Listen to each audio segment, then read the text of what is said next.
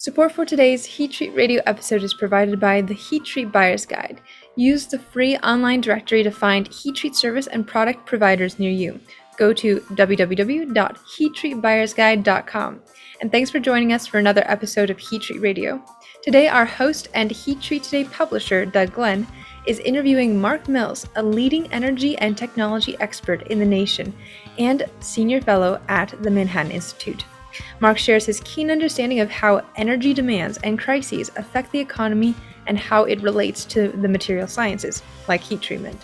If this interview piques your interest, check out his recently published book called The Cloud Revolution How the Convergence of New Technologies Will Unleash the Next Economic Boom and Roaring 2020s.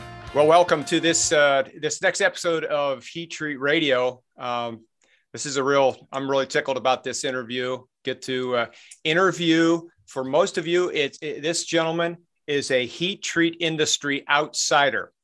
He's an outsider, but listen, he probably knows more about energy and emerging technologies than pretty much anybody in the industry. So I'm really looking forward to talking uh, to to Mark Mills today. Mark and I first met at the International Therm Process Summit in Dusseldorf in 2017 yeah. uh, back in the heyday of Marcellus and Utica shale. So yeah. that was that was fun. So Mark, first off, welcome. Glad to have you here. Thanks for having me. That was uh, back when the dinosaurs roamed the earth, I guess, right? That's right. Long exactly. time ago. Seems like a long time ago. It, it does seem like a long time yeah. ago. So let, let me give our listeners and viewers a quick idea of your of your background, okay, and then I'm a, then sure. we'll jump into some questions. So I told I told Mark before we hit the uh, record button, I said it's probably going to take me longer to introduce you than it is for the rest of the conversation. Not, so they can always Google me in the magic machine, and they'll know more than they want to know anyway. But go ahead. That that's exactly right. All right. So so Mark is a senior fellow at the Manhattan Institute, which is a conservative think tank in New York City. Also, a faculty fellow at Northwestern University's McCormick School of Engineering and Applied Sciences uh, strate- and a strategic partner at the Montrose Lane uh, Venture Fund, I think you said it was, Mark, yep. and Energy Tech Venture Fund. Okay. And before this, he was chairman and CTO of the ICX Technologies, which he helped take public in 2007 and is co-author either author or co-author of four books right and you can you can correct me on any of this 2005 book which i found to be very an interesting title the bottomless well the twilight of fuel, the virtue of waste, and why we'll never run out of energy. I thought that was great. And that was co-authored with Pete Peter Huber, I believe. And in 2018, work in the age of robots, which is interesting. Our publication just recently did some work with uh, with uh, talking about how to work with robots.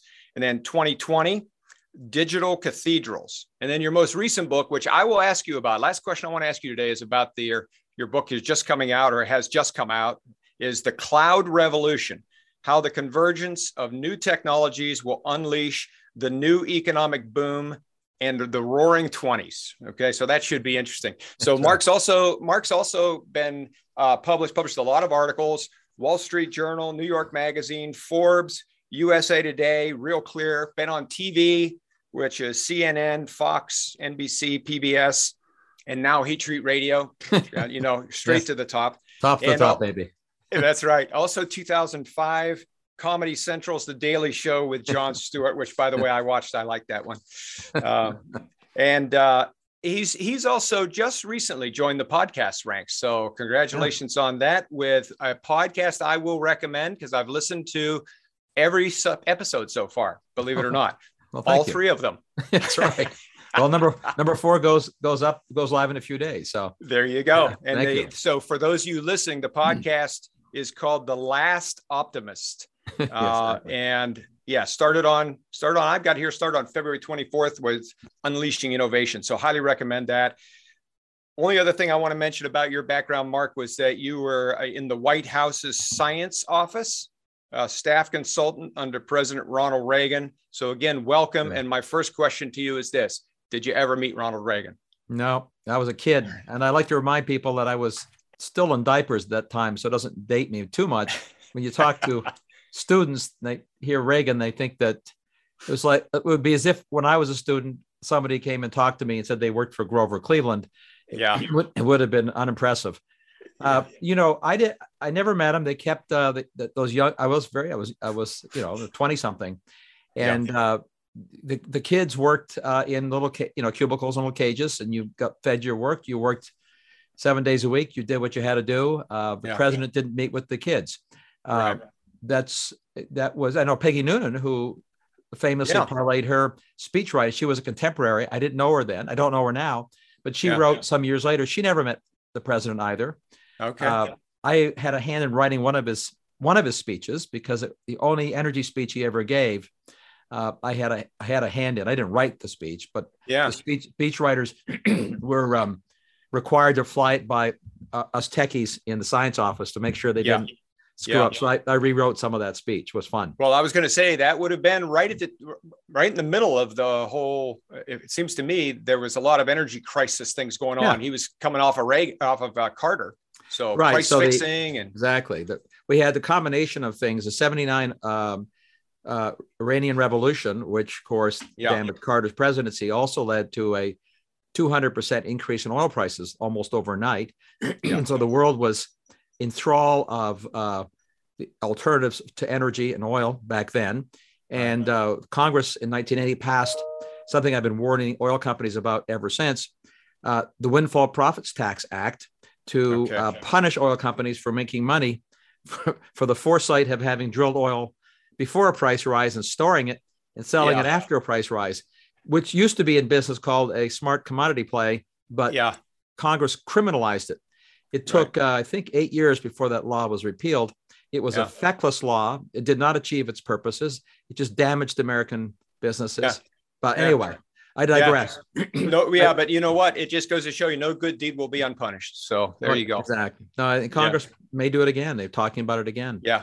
Yeah. But my book, my book comes out at a, uh, a curious time. I, I I wrote it during COVID times, uh, lockdown yeah. time, which is a dispiriting, yeah. a, a, dispiriting time to write an optimistic book.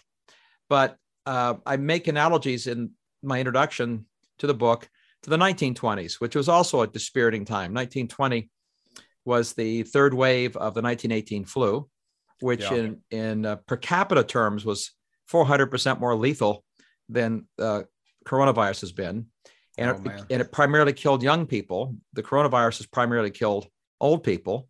Yeah. So it was a devastating time. We came off a horrific world war. We were in the middle of massive race riots in the early 1920s of, mm. of, of, a level that are, well, frankly, unprecedented and still haven't been repeated, thank, thank God. Yeah. we had uh, political turmoil uh, over the fears of the Red Scare.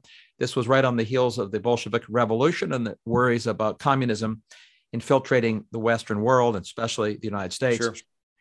And so the world, though, technologically took off. I mean, it was 1920s were a time of great convergence of technologies of that era, not one thing.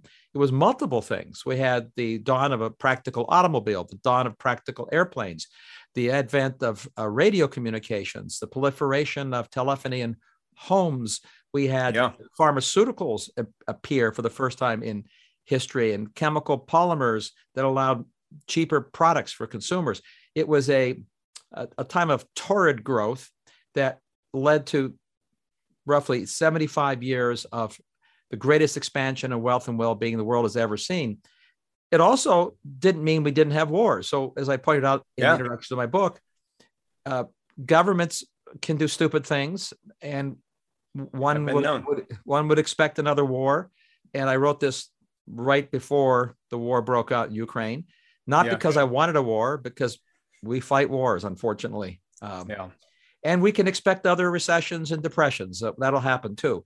All of that happened in the 20th century, yet the technological changes of the 20th century, everybody knows, brought astounding advancements in well being and wealth.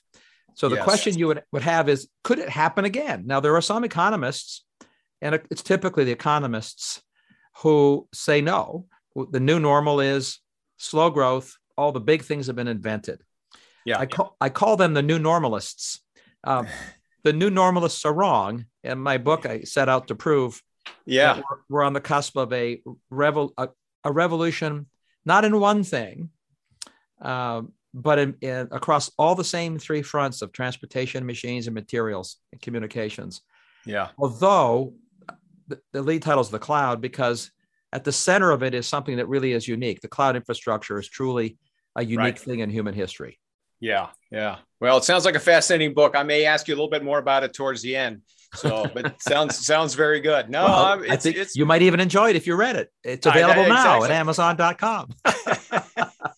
I got to get it. I do honestly. I haven't. I have not read it yet, but I, there'll be I, there'll be a quiz too. But go yeah, ahead. Yeah. All right. That sounds good. That sounds good. And I do have several chapters on energy in the book, of course, because energy is impossible. Great. It's impossible. You mentioned you mentioned you mentioned materials though, Mark. Do yes. you have anything on materials in in there? Yes, absolutely. Okay, great. Great. That's I, I, can tell you a lot of people in our audience will be interested in that. So let me ask you the first question. Though. I want to I want to harken back to something you said, which I think will be uh, kind of provocative for our audience, and that was when you were on the you know the deadly serious Jon Stewart show. Uh, you you said you yeah, yeah. you said or he said I can't remember which one said we don't have an energy problem, we have a technology problem. Yeah. Why don't you explain that, please? Yes. Uh, it was it was an interesting show, by the way. I hope uh, he uh, picks up doing book book interviews again on his his podcast. Yeah, uh, yeah it was yeah. it was the most interesting, and I can tell you this, and I'm not this is not to suck up to Jon Stewart because you're not Jon Stewart and he's not doing TV anymore. But that's right. When you're on the book circuit, you don't expect people to have read your book. You really don't. Yeah. It's yeah. just it's not a reasonable expectation, but you're happy to talk about your book because the whole point of writing it is you want people to know it exists. Yeah. He was he was uh, the only person who had obviously read the book before I came on the interview. You, yeah. you could tell by the questions. Uh, he, you know, very bright guy, very curious mind, and he was fascinated by this. And he he got the point. And the point, of course, was, you know, energy is uh, physics. Uh, you know, I'm a physicist, so I confess to that sort of bias. There's no yeah. limit to energy in the universe. There's essentially an infinite supply of energy. Energy is all around us in all kinds of forms it's always a question of what technologies are available to tap into nature's energy forms, whatever the form is, yeah. in ways that are acceptable. And acceptable means affordable, reliable, right. clean enough, all the metrics that we care about in society.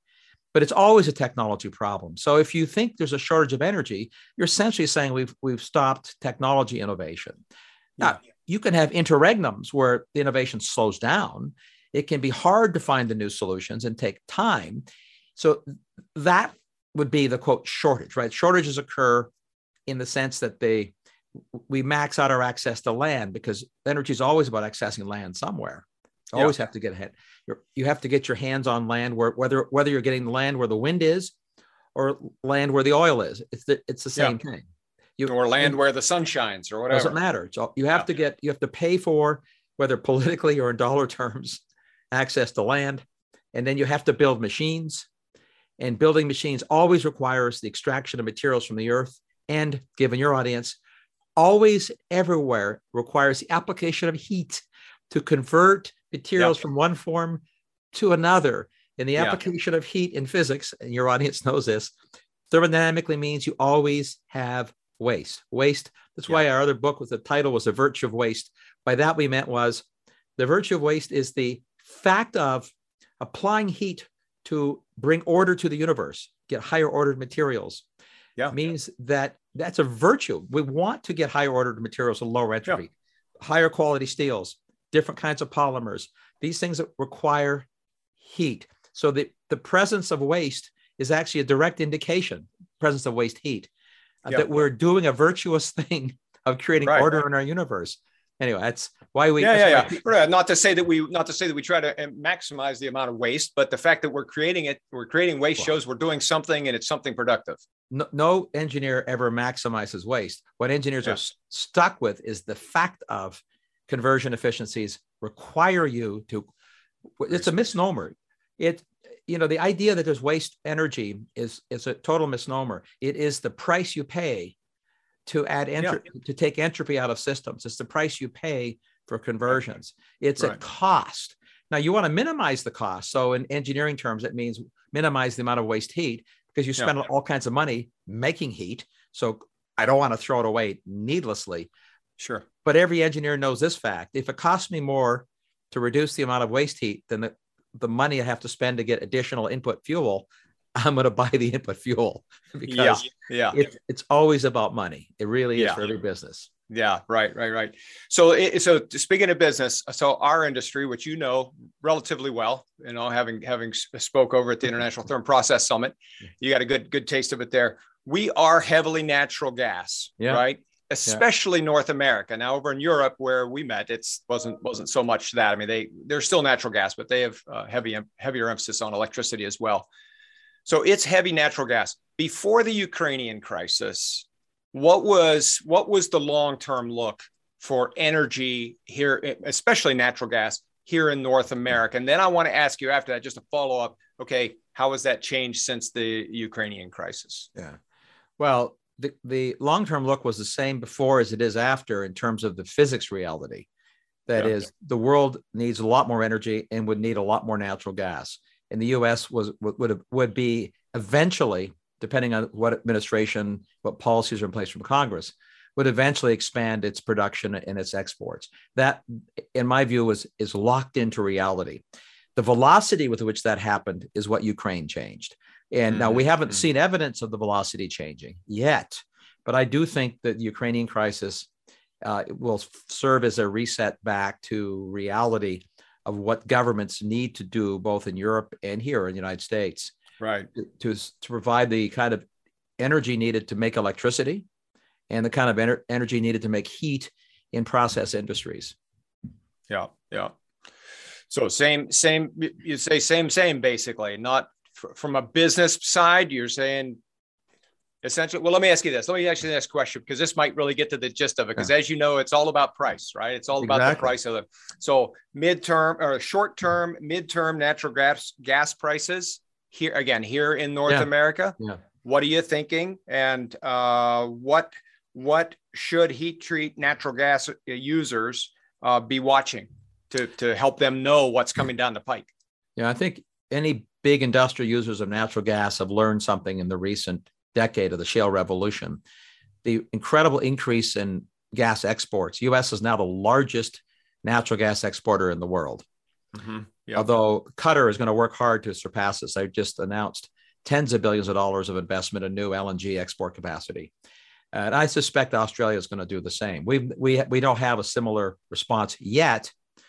So, short term, uh, we know that natural gas prices have, have migrated towards being commoditized like oil prices. So they have been dragged into the uh, exchange markets of the world. And what that means in the short term is exactly what you're already seeing. Gas prices get dragged up as traders worry and think about where future supplies are going to come from. Right. So I think we'll, we're we're seeing we're going to see more volatility in the future. But I made that prediction in 2000, I think 15 in Dusseldorf. the volatility comes yeah. from the combination of expansion of the U.S. production and and the uh, commoditization of the market globally. So that's normal, uh, which would which would argue if you're a big consumer to look to look to making favorable long-term contracts with suppliers. That pretty normal, whatever the commodity. But I do think in the short term, the markets will be stressed because there's going to be a lot of pressure to uh, Europe's going to going to I think inevitably want to have more U.S. LNG. This mm-hmm. will yep. redirect LNG exports from Asia to Europe. That will, in the short term, push prices up because you can't build pipes fast enough. And believe me, Putin's going to build more pipes to China. That's one outcome you can almost take to the bank. Yeah. Right. Yeah. But that takes time. So during the build out of those pipes and this and the competition for gas, and we'll see how this administration responds to expediting new export terminals. By the way, expedite export terminals move more gas in the markets. I think counterintuitively will help lower gas prices. The more relief we put into the market of supply certainty, yeah. the the more forward prices will I think get pulled down. Short term yeah. though, of say I think volatility with trending up, not crazy up. I don't think. Okay. If we, if we ban if if if Europe tried to ban the use of Russian gas, gas prices will go crazy up as they yeah. did in the sh- short term. You know, in the windfall in, in Europe. Longer yeah. term, I'm very bullish. I mean, on gas prices being moderate and and cheap again because I mean the U.S.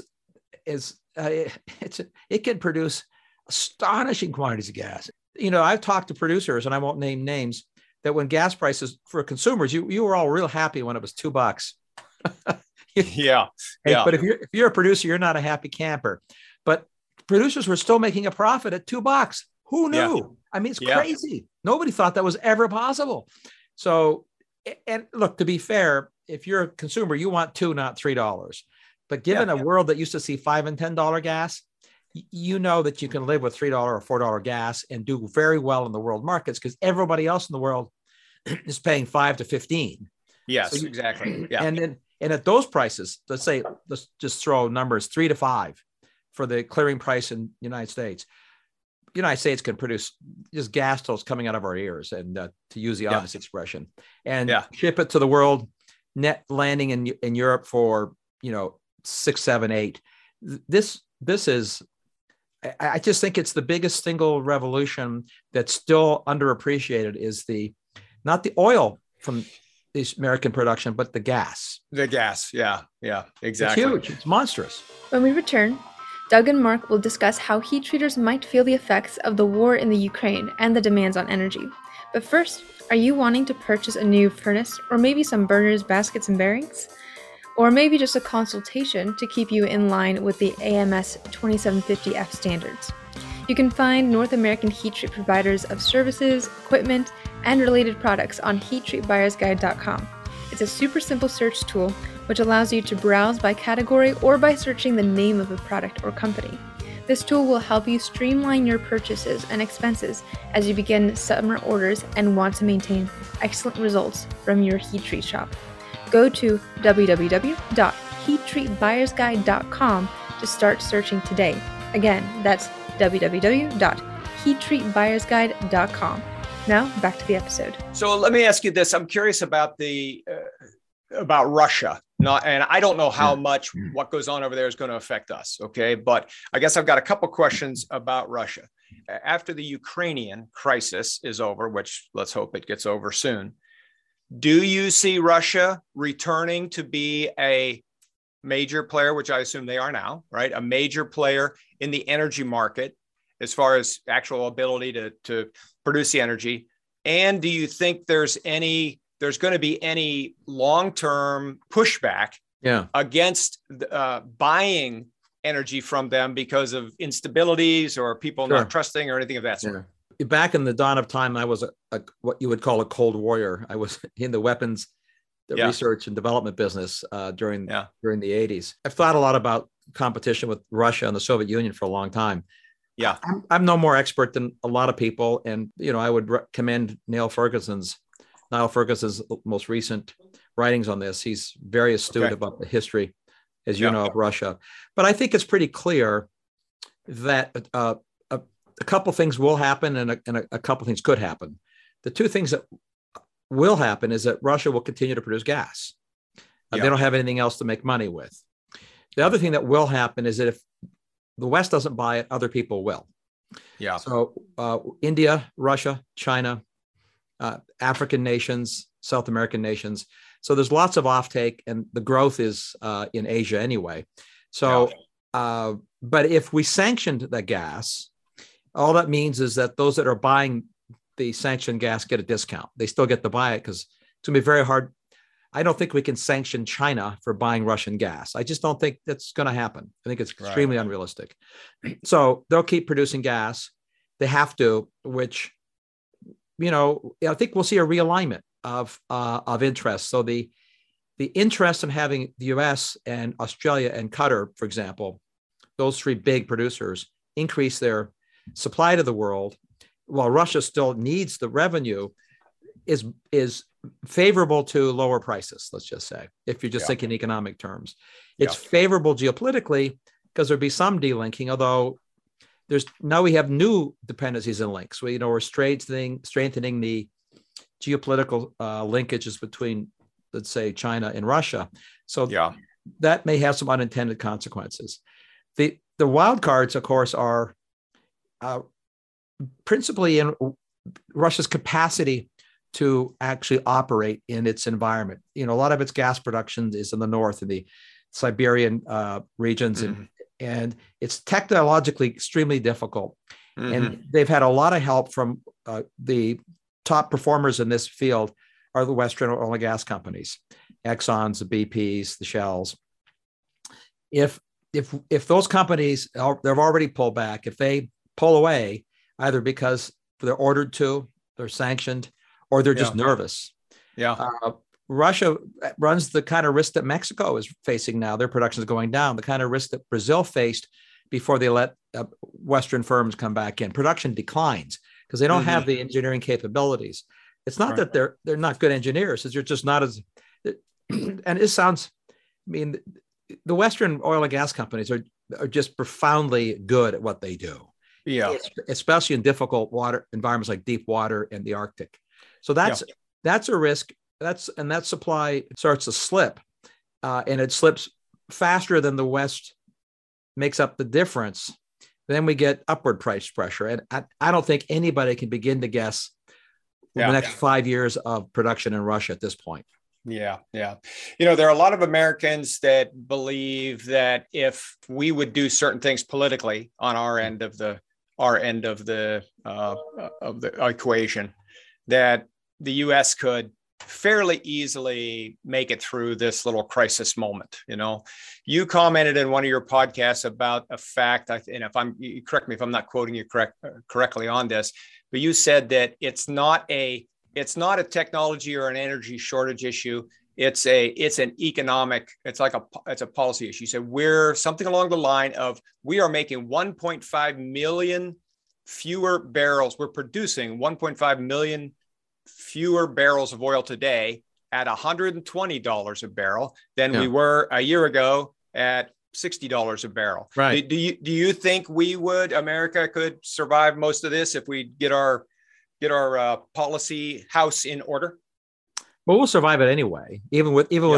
with even with our feckless policy house right now, because okay We're- good we're very we're a very big economy with very high inertia yeah and uh if a, with a even as much damage as politicians are trying to wreak on our domestic energy industry it's pretty resilient but we- it can be destroyed as i wrote in my book you know yeah it is possible to sovietize an economy the, the soviets demonstrated so uh and venezuela de- sovietized their economy but I don't think that'll happen in America. So I'm uh, I'm I'm realistic that more damage could be done, but we'll survive it. Uh, we can't insulate ourselves from global pricing. So if global oil and gas prices are a lot of pressure is put on it and goes up, we will see prices rise here. Which, if it go up enough, uh, you, we will suffer a recession too. Look, if oil prices tr- tracked what happened the last two times we had a major interruption, we haven't had major supply interruptions except 73 and 74. And those those interruptions, the 73 one took oil up 400% in overnight, 400%. So that we'd be talking $300 oil, $350 Mm. oil. And the Iranian crisis took it up 200%. So these numbers uh, would be uh, destructive to the economy.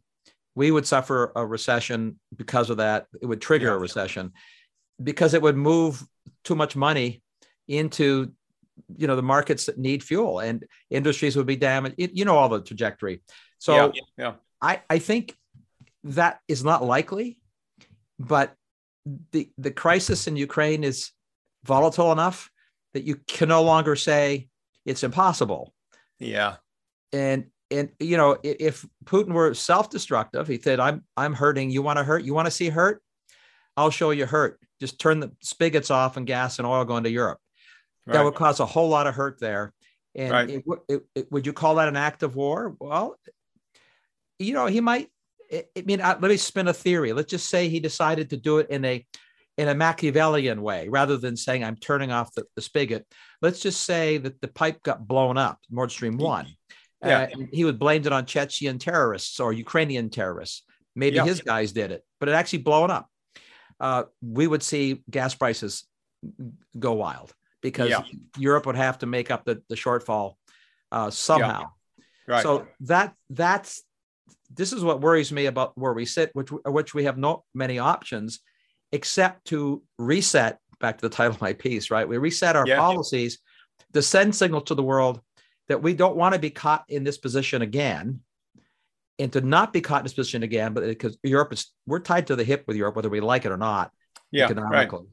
We just are. And I think that's basically a good thing. I'm not, I'm just saying we are. We, we have to, Europe and we have to have an energy policies that economically and structurally signal to the market We're going to de-link from dependency, not, no Russian oil and gas, but how about if we just get, I'll pick a number, a third of it from Russia instead of 70% if you're Germany. Yeah. Then, Yeah. Then you have some resilience. That's right. That if that were the policy of the European Union and the United States in combination, Yeah. the mere act of announcing that policy in legislation, so you can't change it easily, would, Right. would push down the forward price of oil and gas because markets price against future expectations. Yeah. And right now, the expectation is either the possibility of less or the possibility of a lot less, not the Yeah. possibility of a lot more. That's not the expectation yet. Right. Right. Right. Yeah. Yeah. Very interesting. Okay. Two more quick questions. I'm ready. I'll give you quick Renewable. answers this time. All right. Good. No, that's fine. But you're going to answer questions I can't. You're going to ask. I already heard it. Renewables. You want a short answer to renewables? No, go ahead. Yeah. Oh. Yeah. Yeah. No. Okay. So you're, I, I, you know, listen to some of your stuff, right? Listen, you're not a, you're not an anti-renewables type of guy. No. You're not a oil and gas is over. So i again, thinking about our industry, Yeah. I'm just curious, do you ever see a place where renewables of any type will play a significant uh, role in heat in industry in general, but Yeah. more specifically high intensity places where natural gas is used, like the heat treat industry? No. Short answer. Just Okay, no. now the follow up. Why? Well, first, most most uh, the majority of processes can't can't be done electrically. We Yeah. we, we we can use microwaves, as you know, for a lot of processes and Yeah. plasma. So there's a lot of things, a lot of work in that area, and some very promising things. But Yeah. there's there's really no easy path to replacing uh, the efficiency, both Right. thermodynamic efficiency and economic efficiency of a high temperature heat Yeah, flames. yeah. That's the nature of processing materials. So then the, the only option is is the the current uh, affection for quote green hydrogen. So this, Yes. this is a profoundly misplaced uh, aspiration. First, if we're going to use hydrogen that we could begin to afford and produce at scale, it'll be by reforming natural gas. So it's economically obvious. Stripping the carbon out of CH4 just to burn the H is expensive and, and, and energetically counterproductive. So that's the quote brown, uh, stupid labels, brown hydrogen. If we want to make hydrogen by electrolyzing water, w- water, uh, you know, y- your your audience understands their chemistry. The reason there's still water on the planet, there's a wonderful closed loop billion year water cycle, is water does not want to be destroyed very easily. Yeah. It's a very stable molecule. So you have to use lots of energy to get the hydrogen out. And that itself makes it inherently, not just for the present, for the foreseeable future, far more expensive than natural gas until Mhm. someone discovers a magic catalyst. And I'm not ruling that out. A No, right, is, right. is amazing, but a, a magic catalyst that can disassociate uh, Yeah. the hydrogen from water in some fashion that is, let's say, 10 times, not 10% more efficient Right. than electrolysis. That would that would be a big deal, but that doesn't exist. So Yeah. renewables for for heat, uh, yes, you know, sure, you make electricity with windmills, uh, as long as you're willing to take your electricity episodically when the market provides it. And there are some Right. businesses that can turn on and turn off. But if you want to store electricity, then we're going to go back into chemistry world that your audience knows lots about. If you spend 10 minutes studying the physical chemistry of batteries, what, what you learn is for storing energy, if I have to store energy so I can Right. provide heat when I need it to run a process, especially continuous processes, which are very common in heat treatment. Storing natural gas as a compressed gas is relatively expensive. You'd rather have a pipe bringing it in. But if you just do it in straight economic terms, how many dollars does it cost to store a therm's worth of energy in a compressed gas tank? How many dollars does it cost to store a therm's worth of energy in a battery? This is easy to figure out. Uh, it's roughly a hundred-fold increase in the cost per therm to store energy in a battery versus Yeah. storing it. It's about storing it, not its energetic value, just storing it. So the batteries get cheaper by a factor of two? Sure, maybe. Uh, so it's just Yeah. 50 times more expensive. Yeah. Yeah. Right. And, and will batteries get cheaper? I'm I will, I'm here to make a simple prediction I've been making for several years. No, they're they're getting more expensive now because they're made from materials batteries are 60 to 70% cost denominated by the commodities used to make them. And Yes. all those commodities are inflating because everybody wants the same commodities lithium, Right. Cobalt, manganese, nickel. Yeah, and there and a lot of that's tied to the mining industry, which is A you know, very slow industry to respond correct, correct, yeah, and a challenging industry, to say Yeah. the least. and not exactly uh, a lot of stockpile in the North American area. I mean, most of it's Oh. most of the most of those mines are, you know, East Oh, right. Russia, China. Right. Uh, So- Africa, South America. Well, you know, Yeah. the United States is another sort of fact point. We were one of the largest mining regions on a, on a percentage basis in the world 40 Yeah. years ago. We produced 90% of the world's rare, rare earth elements into the late 90s. We Ah. produce nearly none now. But the absolute size of the mining sector in the United States is roughly the same in tons of minerals produced now as it was 30 years ago. But the but the world's uses about three times more stuff.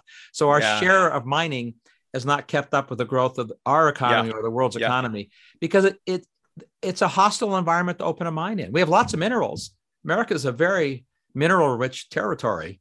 Yeah. Uh, but you know, this administration just canceled two mines that one in Minnesota to mine nickel and one in Uh-huh. Alaska. Uh, so we're we're demanding more minerals. Right. We're going to be importing them. We are now. at least 17 uh, critical Yeah. minerals, 100% imported.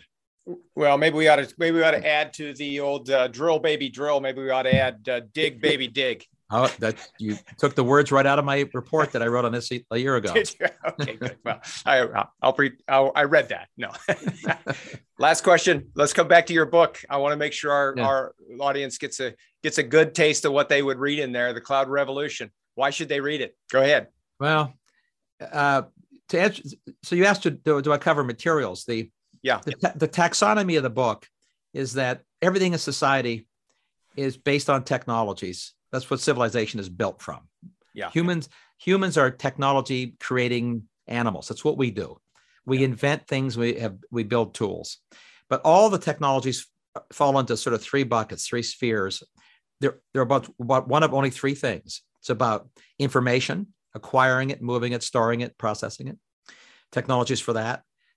The technologies of machines, machines to move, fabricate, control. Every we build machines. That's Right, the, and the third sphere is the sphere of materials. You can't do anything with the machines unless you have materials to make the machines and the materials machines use to make other things. so the, the, the universe of society is in those three domains. I what I do in my book is map out the changes that are underway, not speculative, not theoretical, but I look at what I call the revolution that's already happened. What you want to know to know what the next 10 years will look like is not what was invented now or last year, but things that were invented 10 or 20 years ago that are just now reaching commercial viability. uh-huh. That would tell you that the tipping point towards these inflections of growth are close to us. That's much more interesting than saying, oh, fusion's around the corner. Well, no, it's not. Fusion, we don't know when fusion is going to happen. Gotcha. We haven't we haven't invented a commercial machine yet. That if the co- first commercial fusion machine had been invented, say five years ago, then you could say very different things about fusion the Yeah. next decade. So I look at materials, machines, and information from the through the lens of what has just happened, and then what does that mean for employment, for entertainment, for education, and for healthcare. So I, I sort of map out the four big areas of what we want to do with machines and materials and information. Yeah. And Yeah. I map out first the revolutions in each of those three spheres, where the epicenter of the revolution that's sort of a thread through them all for the first time is this thing we call the cloud, which is Yeah. not a communications tool. It's a it's a it's a knowledge amplifier that's that's democratizing expertise, democratizing skill. I mean, everybody. If I had said 10 years ago that you'd do a lot of your data information processing, not just storage, in the cloud, every one of every one of the companies in your audience would stare at me doe-eyed and say, "No chance." Yeah. They're all doing it now. You do it day to day when you do Google Map or use Airbnb, but every single industry increasingly migrates their knowledge amplification, not just their storage. Right. All, all the software they use, not just in the back office, but to run processes. And some of the cloud hardware might be on premise for reasons of security or latency, Yeah. but it's still it's still a cloud. The function is a cloud. I think that the, the impact of the cloud in the three domains of communications. The cloud is impacting how we can communicate. The cloud is not a communications tool. It uses communications and amplifies it. But yeah, how it yeah. impacts the materials genome. We're moving into an era where we have something, as you know, called the materials genome, where we can use supercomputers yeah. resident in the cloud to do what alchemists talk about for centuries is imagine a material, imagine properties you would like, and do experiments that would take centuries. You can do them in hours in supercomputing, right? Yeah, yeah. conjure up materials, but here's the key: to come back to your your your world, it not only all takes energy. Once the materials are conjured, which took electrical energy to conjure, it then will still take heat to yeah. make those materials because nature doesn't want to give up entropy without you having to expend heat. Yeah, to fight it. Yeah. Well, there is hope for us. There is hope for the heat treat world, and that's for sure. So, going to be a lot of heat treating going on for a long time. There you go. Very good. Mark, thanks a lot. Really appreciate your uh, expertise. Good to talk to you. Nice to see you again. Good to see and, you again. Uh, I'm sure we'll I'm sure we'll stay in touch, but thanks for joining us. We hope you enjoyed listening to today's episode with Mark Mills. Heat Treat Radio is on Apple Podcasts, SoundCloud, iHeartRadio, Podbean, and the website www.heattreattoday.com forward slash radio. If you'd like to learn more about Mark, go to www.manhattaninstitute.org forward slash expert forward slash mark hyphen p hyphen mills, or simply search his name on the experts page. His podcast is listed on this his page, or you can go to amazon.com to purchase any of the four books you heard mentioned today, including the latest, The Cloud Revolution: How the Convergence of New Technologies Will Unleash the Next Economic Boom and a Roaring 2020s. Also, as always, if you're wanting to hear more about a specific topic as it relates to heat treat, do let me know. Or if you'd like to sponsor a future episode, email me at bethany at heattreattoday.com and I'll be in touch.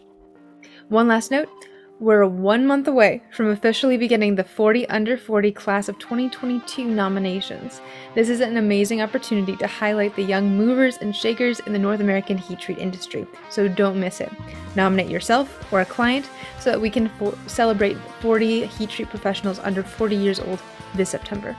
Heat Treat Radio would like to thank the Heat Treat Buyer's Guide for sponsoring this episode. Find your heat treat solutions at www.heattreatbuyersguide.com.